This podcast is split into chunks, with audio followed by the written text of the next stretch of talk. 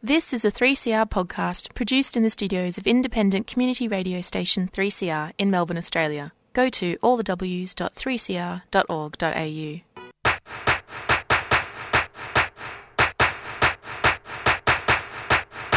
Put mm-hmm.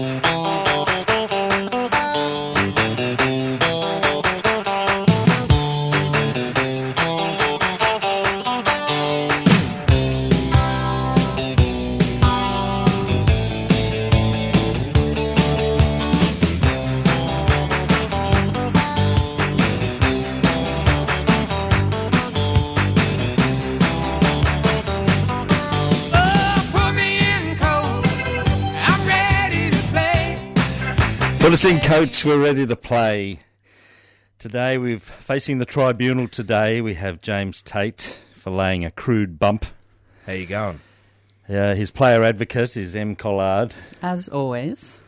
And uh, I'm John A. Tate. I'm the coach waiting to tell him that the bump is dead. The bump is dead. No more bumps. Bumps are gone. Bump the bump. I love the bump. I love giving a good bump. Controversial opinion. That there, is Em. probably a bit This is the controversial. sporting record. We've got a special treat for you today. We're going to be playing an interview with the one and only Peter Cullen, who we'll get into shortly. Uh, but first, The Sporting Record would like to acknowledge the Wurundjeri people of the Kulin Nation as the traditional custodians of the land from which we broadcast this program and on which much of our local sport is played. We pay our respects to the elders past, present, and emerging. Sovereignty was never ceded. We also would like to acknowledge the incredible contribution of First Nations athletes to this country's sporting life. so John A, who is Peter Cullen, who we're going to hear from? Yes, so today? Em and I came in here on Tuesday and we interviewed Peter Cullen, who is the founder and still uh, runs uh, the RecLink organisation, along with a big team of people. It's not just him. But anyway, he was good enough to come in and talk to us about. Well, the reason for coming here was to talk to us about the book, uh, The Power of a Football, which has been released not all that long ago. So I won't say any more about that because it's all on the. Uh, uh, we've cut out 15 minutes to play now, and we can probably do part two another time as well. Bloody oath, how good. Let's get to it. Let's get into straight into it. All right, here we are at 3CR Studios. My name's John A. Tate, and uh, this is a special edition of the Sporting Record here with uh, M. Collard. Good af- morning. Good morning. See, we're normally afternoon. We are normally And our special guest is Peter Cullen from uh, RecLink. G'day, Peter. Oh, good, John and Em. It's great to be with you guys talking footy and the very best of football, uh, I believe. I think you're a bit bold wearing your cat's hoodie in, though. Uh, yeah, it, it is a little bit bold. I used to like to think that I wore them when they lost and went into the rooms when they lost, but people think that's a bit bizarre. You know, it's my way of uh, supporting. So, how do you feel that loss to Collingwood on the weekend? Was yeah, it was Yeah. it was interesting. I'm sort of getting some comfort out of winning the first three quarters, but Collingwood were very impressive the way they came back uh, from behind time and time again. I think you know you'd have to say it might, have broke Geelong's spirit a bit that they came back, you know, in the closing five minutes of those quarters um, multiple times when it looked like Geelong were just starting to get a bit of a hold on the game, but th- they finished very well. And Geelong um, um, seemed to be really challenged in that last quarter. They just seemed to stop, didn't they? Yeah, they seemed to really lose the spark. Anyway, we're not here to talk about that. We're here to talk about the uh, RecLink book, which is called "The Power of A Football." What's the point? What's the uh, meaning behind the title? The power of a football. Well, uh, to be honest with you, it's just such a, a powerful game. And um, from the earliest days of um, RecLink footy in 1989, we used it for that very reason within our community. It's amazing cultural power.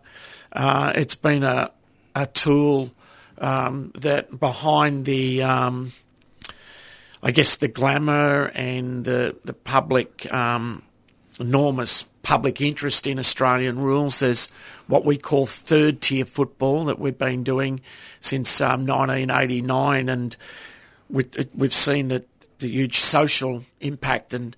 Um, we found that the game on the streets of St Kilda in '89 reminded people of people's better life memories. They were fantastic conversation starters to get to know people who are doing things, uh, doing it di- uh, tough, you know, and um, it was a great way to connect with people. It, it's it's powerful in so many ways, um, and there's so many stories to illustrate that. But um, I think you were very clever back in that time, seeing you've taken us there, to actually start with uh, a great Aussie tradition, which is kick to kick. So you didn't start playing games, you just got some guys out on an oval and have a bit of kick to kick. Is that right? Yeah, the the informality um, of sport I sort of observed was was really powerful, um, and people don't want to share their concerns, or they may not have shared their concerns for a long time. But to get together informally, it it becomes a trust builder through time and structure, and turning up and inviting is very powerful in people's lives who may not have had a lot of invitations over their life connected to uh, opportunity. People came there at a low point in their life. St Kilda in '89, when I was doing the street outreach, they experienced trauma, found more um, trauma. The uh, constant conversations were um, suicide and uh, and overdoses, and people said a lot of things that were starting to add up to me that sport and recreation could be very powerful if they could access it. I mean, a man left prison that I met uh, on the street. He really didn't have much. So that's not not an uncommon story that when people leave hospitals, drug and alcohol rehabs, it can be a very uh, stressful uh, stressful period, and if they can have something they can enjoy and access, this man said, "I've got energy to burn, nowhere to burn it. My head feels like exploding on the inside." Um, another another man, um, uh, we went out to the uh, Malthouse Theatre. I took a group out in a bus, and uh, he was experiencing homelessness and schizophrenia. And maybe foolishly, I look back, I said to him, um, What are his goals for the future? He said, Peter, I don't even know what to do in the present, never mind the future. So that was very grounding. So I thought something immediate that people could access. No, you've got to make things as accessible as possible. And enjoyment in people's lives, I think, is really important, uh, particularly at that point. And Australia, we all love a kick to kick. Uh, I've always loved the game and uh, got great life uh, out of the game, whether it was watching, going to going to the football. I could never think of anything more exciting than going to watch football. At 12 years of age, I would somehow get myself into the rooms and um, they would say, um, you know, let the little bloke through, and I'd have a crew cut, and people would be running their hand over my head, and uh, you know, I'd get to see Peter Pianto on the bench there, you know, making this amazing spiel to his players. In those days, it was. So the game began to capture me from very young. I never had a ball out of my hands. I started, you know, all the time. I had the football with me uh, during school, after school, kicking the ball over the uh, the wires, um, kicking with anyone who, who who was around. It was just so deeply embedded in our being, really. So Yes. it- yeah. Anyway, we, So we for these blokes on the street to say, look, come come and have a kick with me in the park, something to do during the day, so how to use up some of that energy. Well, people responded really well to to that, um, and that was I. I was blown away even by the numbers that started and kept coming. How we were able to form a team of an unlikely looking footy team, if I can put it that way. I remember the priest Ernie Smith saying. We're going to have to cut out this football after the first match or two because everyone was hobbling along. I've seen all these people hobbling along Grey Street. And he said, We might have to cut out this footy, Peter. Everyone's hobbling along Grey Street coming to the meal with Sacred Heart Mission used to have three or four hundred people. But he grew to he grew to love it and appreciate it to the point where he said, Peter, you should be doing this full time.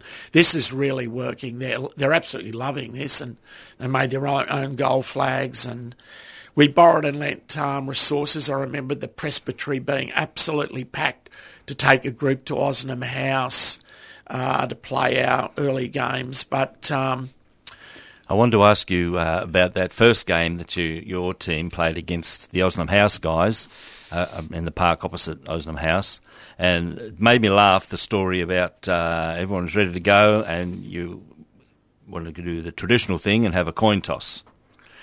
Yeah, well, so what happened there? Well, I discovered there wasn't a, a cracker between the lot of us, so he could have turned us all upside down including myself. I never used to carry around a, a, lot of money, and I think people all thought that that, that might have been wise at that stage. But um, uh, yeah, no, well, let no. me tell you a story from my experience. Em hasn't got a word in yet, but you'll. I'll get you to do a reading in a sec. Yeah. Um, so, as I told you before, I coached a team uh, at Lilydale for a season in Reclink, and it was a great experience. But uh, it was a long way for me to travel from Airport West over to Lilydale. And one day I was running a bit late for the game. It was a game day. It was a home game for us. And I got there in time, but only just. So I jumped out of the van and ran inside and organised the guys, and out they went. And that's all. We played and lost as usual. And uh, at the end of the game, the guys are all sitting around. There are a few girls, but it's mostly guys, uh, eating their pie and drinking their can of Coke. And uh, I said, "Well, I better go now." So I went back to the van. Of course, in my haste, I'd locked my keys in the in the car. Right. So, so I went back and I said, "Listen, is there anybody who can break into a van?" So I think 36 hands shot up in the air. so I had the right yeah. crowd. So let's have a taste of the book, Em. Yeah, absolutely. So I think um, something that I really enjoyed about the book was, and we discussed this a little bit earlier, but um, how it isn't necessarily just a historical, factual account of how it came to be, which part of it is, and that's important. But it really shares a lot of um, very powerful stories um, of participants and people involved with RecLink, which has been fantastic to read, and I think a really wonderful part of the book. Um, so I just wanted to share this little um, excerpt from it um, to do with Michael Walsh's uh, story with Callista Cooper. So this excerpt starts They call depression the black dog. And let me tell you what the black dog truly feels like. It's like being in a room in complete darkness, putting your hands on the wall, looking for the door, but there is no door. There's no escape. That's very much how I described my illness in those early times. Through an invite to join a game of Reclink footy, which took me five weeks before I could even get out of the car at the Oval. I slowly found reconnection points to bring myself back from the brink and went on to find small joys, volunteering with their footy league and eventually stepping into a rewarding full time job with Reclink. This is my story. Yeah, it's a very powerful story, and he has an insight that's probably worth sharing. Um, he realised intuitively that if he he didn't get out of the house. He'd had quite, he'd had a massive personal um, breakdown. He had brothers who were trying to support him. He had family who were very supportive. Um, he used to, you know, he he wasn't really leaving the house there for a period, and uh, our coach, um, one of our coaches at the Sunbury Phoenix, uh, Brian Millett, would phone him up and phoned him up multiple times and uh, he wasn't able to sort of respond to that at this point. Uh, but as he said, he turned up at the ground five times before he got out of the car. When he walked across the ground, he realised at the end of the day, he he picked up that there was a lot of people who had a whole lot of life challenges, but who probably had very little or no support. And and that football team was he could see how critical it was and he felt he was doing valuable work. Uh, he could see that that structure could mean everything as almost as a family for some or a second family and um, yeah he he goes step by step um, and he's, he's, it's a wonderful story that's been put together uh, about him but one of the things a quote that he loved and is in the story you alone can't do it Mm. But you alone must take the first steps. And that quote really impacted on him and it allowed him to get out of the house um, and to sort of rebuild his life. He became one of our, uh, became a really great worker for us. Yeah, I noticed um, I was actually going to uh, bring up that quote as well because it that for him he said that he realized he needed to take to help himself, which is great, but then also being able to do that in a community that supported him is also incredibly crucial, which was really lovely to see how that then played out from there. You know, take the first step out of the car, even. Um, yeah, that was really wonderful to read. And all throughout the book as well, a lot of quotes like footy being better than medicine, um, and someone else saying a vaccine that you can see. And that's a common thread throughout. Like, how do you think, how, why is footy so powerful in that way, do you think? Uh, I, I, have my own thoughts on this. I think where um, 30 years ago, when we were starting this, what I observed on the streets of St Kilda is that people were in deep isolation. They were not accessing anything really, family, sporting clubs, work, and they were really vulnerable. I think it's a great um, protector of the vulnerable to get a, a, structure that brings you out of that and that you really um, that you really uh, enjoy. Um, but one of the, the girls in the in the book, um, she wasn't allowed to play footy at school. Um, she'd had tr- a lot of trauma in her life. Um, she uh, and as a result of that, started doing a lot of um, self harming. She, the principal, um, she was asked to go to the office because she started playing footy with the boys. So in that young life, she never got to play. She said all her life she waited to be able to do what Reclink was providing for her with uh, footy, cricket, and doing a whole range of things. She became a great character. She won our league medal. Um, but towards the end of the story, um, they asked her what she got out of football.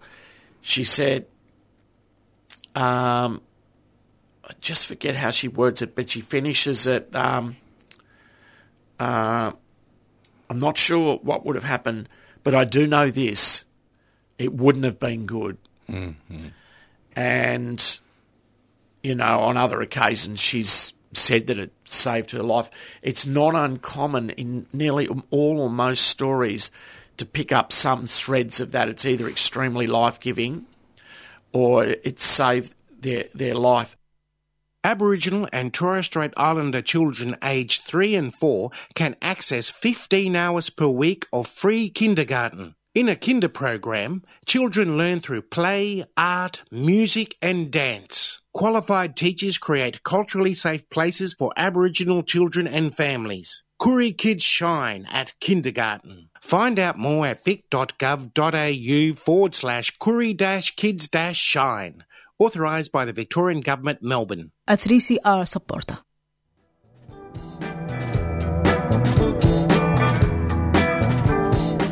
Have you had your fourth COVID 19 vaccine dose? The Murdoch Children's Research Institute at the Royal Children's Hospital are recruiting participants aged 18 years or older to receive a randomized fourth COVID 19 vaccine dose, either Moderna bivalent or Novavax vaccine, or be part of a control group and receive no additional vaccine. You will be compensated for your time and transport and will receive your antibody test results. For more information, contact covid.booster at mcri.edu.au. The Murdoch Children's Research Institute is a 3CR supporter.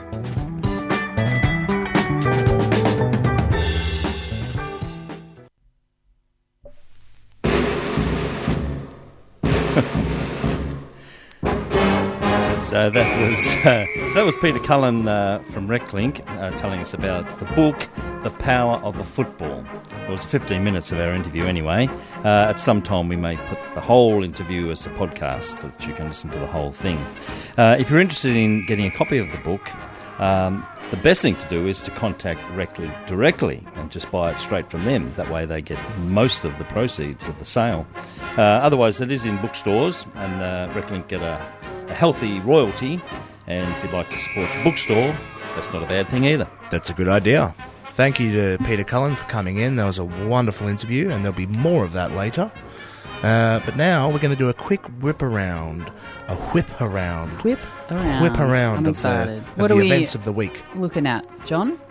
What's in the agenda? Well, there were two things I wanted to whip, but uh, you, you might have other things. One's the bump, and one's the roar. The bump and the roar. That sounds good. It's like Narnia.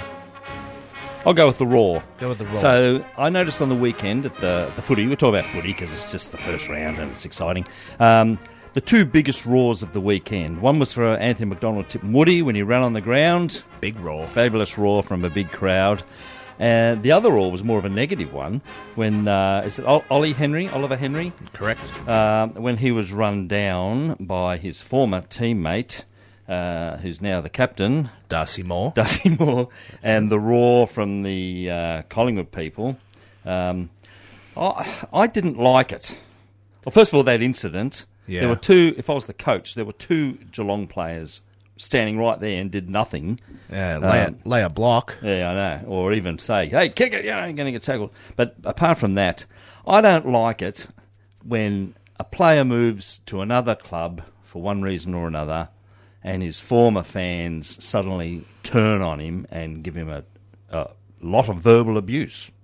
Mm. What do you two think? Does it happen in other codes? I I think it depends on the circumstances of the person leaving. I think there are some cases in which a player, you know, the nature of their contract has meant that they're forced to go um, in whatever it might be. The club needs to figure out some money, salary cap issues, and they have to release a player or something like that. But there are other circumstances where the player might, you know, at least to the fans, it seems as though they've just got a better offer and they've been like, "Yep, that'll do me," and it it's felt like there's been a sense of.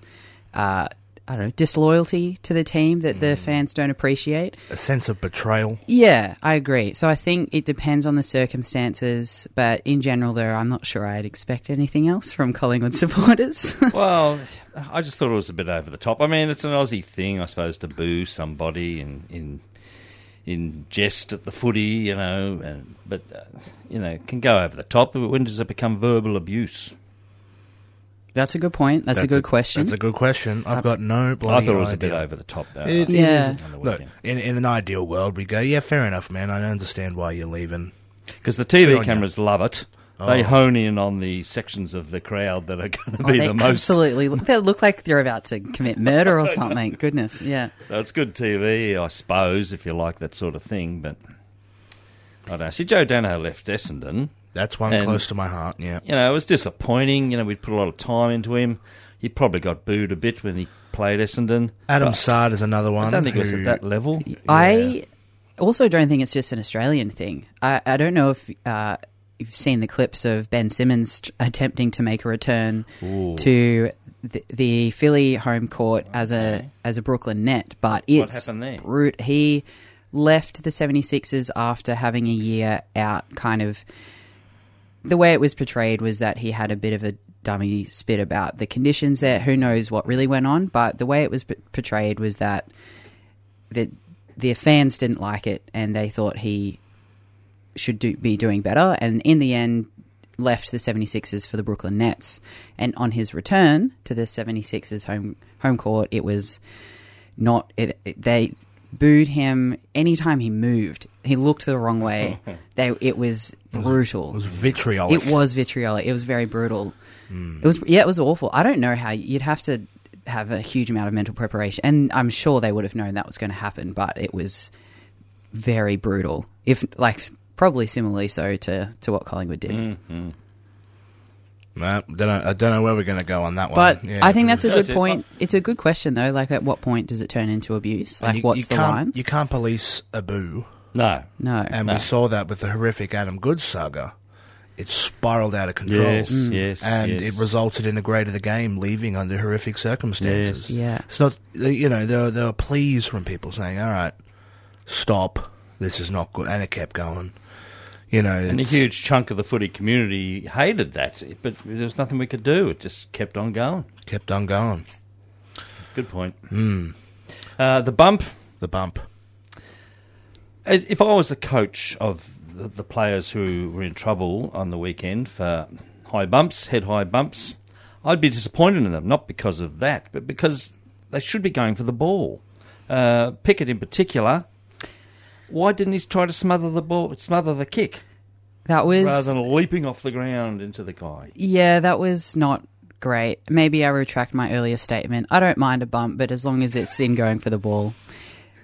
I guess. earlier off-air Yeah, I, my earlier earlier off air statement. I don't mind a bump. No, I think I think that Kozzie Pickett one particularly that was just in in no way was he even thinking about that was just absolutely and it was a very dang it was not a good looking um, head high shot and I I think also begs the question at what point should AFL players be sent off during a game because in the NRL um, you get sin bin for 10 minutes for a shot like that and something that was in my opinion could be graded as less significant than that was someone was given five weeks off in the NRL and then Kozzie Pickett was it two weeks maybe Two weeks. and not you know but it's I, I think it doesn't make coming from a, a rugby league state. I think it doesn't make sense to not have the power to send players off when they do things like that because that's pretty. And it also lets you the rest of your teammates down as well. Like you need to be held accountable for your team, So you're sent off for 10 minutes and not replaced. not replaced. So you're down a player. Your team is disadvantaged. Mm. And honestly, for football culture, the idea of having a sin bin seems to me one a, a very, very exciting aspect of the football. You get sin binned. Oh, I'd, I'd lose my. I'd, I'd lose. be- I'd lose my shit. I would be s- just so beyond embarrassed. I don't, I don't know. What happens in, in lower leagues? You know, in lower leagues, you get sent off for the quarter. Does it really? Yeah. Doesn't happen in my league. Yeah, ever sent there's a, off, James? There's a yellow card No, you've system in never- a lot of local leagues. Yeah. I've never been yet. I, tr- I was an umpire once, and I tried to yell a card a kid, and he just wouldn't listen. I had no control over it. Oh no, that's not Yeah. good. Th- th- this was under tens, and he punched a kid. oh, And I was trying to show him the yellow card, but he kept ignoring me and running away. And I had no power over him. It wasn't. It, I was. I was so not. his A, coach should have dragged him off. I was not a great You didn't umpire. get. You didn't get support from Umpiring- his coach. umpiring is stressful. I'd never enjoy doing Um, it personally. The last game I umpired, I I uh, returned some verbal abuse to some parents, and yeah, I got reported. So, so yeah, I don't have the temperament for that. So, for all the umpires out there, you're doing a great job, and we we respect we respect the bloody hell out of you. I'll tell you. But bring in the sin bin. It's just nice to say as well. Sin bin, It is. It rolls off the tongue. a bit. sin bin. I reckon mm. it's one of the great things. I'm NRL just has wondering done. if being a player short in Aussie rules would be more dramatic than being a player short in in rugby. Oh, that's that's a big question. I Suddenly you got a loose player. you do have a loose player, but in rugby league as well, when you've got a full problem. lineup trying to go to the try line, you've got a man less there, a player less. Then that's significant. Your defense is really you're just under the pump the whole mm. the whole time. And, and apart from the six six six rule at the, the every centre bounce in football, you know, you just flood the back line anyway. You mm. know, mm. it, it wouldn't. I don't think it would have as much of an impact on the game. I think it'd be more an aesthetic. Oh, he's been sin binned. Oh, imagine Brian Taylor getting all up and Oh about no! about Actually, no. sin I bin. retract. No, it, the the commentating for it was just atrocious. It would send me. I couldn't. Uh, I couldn't yeah. cope. Yeah, sin bin. Now, James, last week you uh, revised your your your your great idea of having a jazz round, Jazz round. We got the gather round. And, got- and then mentioned that uh, that they'd love to hear some Aussie rules anthems in a jazz format. So today, I, for your listening pleasure, I've brought along the Swans theme, South Melbourne, uh, when this was recorded in the early '60s, and uh, in a in a in a full on jazz format. You treat me well. I'm my two great loves in my life, jazz and footy, coming together. Yeah, so thanks for listening, everyone. This will take us out. Like and subscribe and support the radio station, do all that good stuff, and catch our newly formed podcast.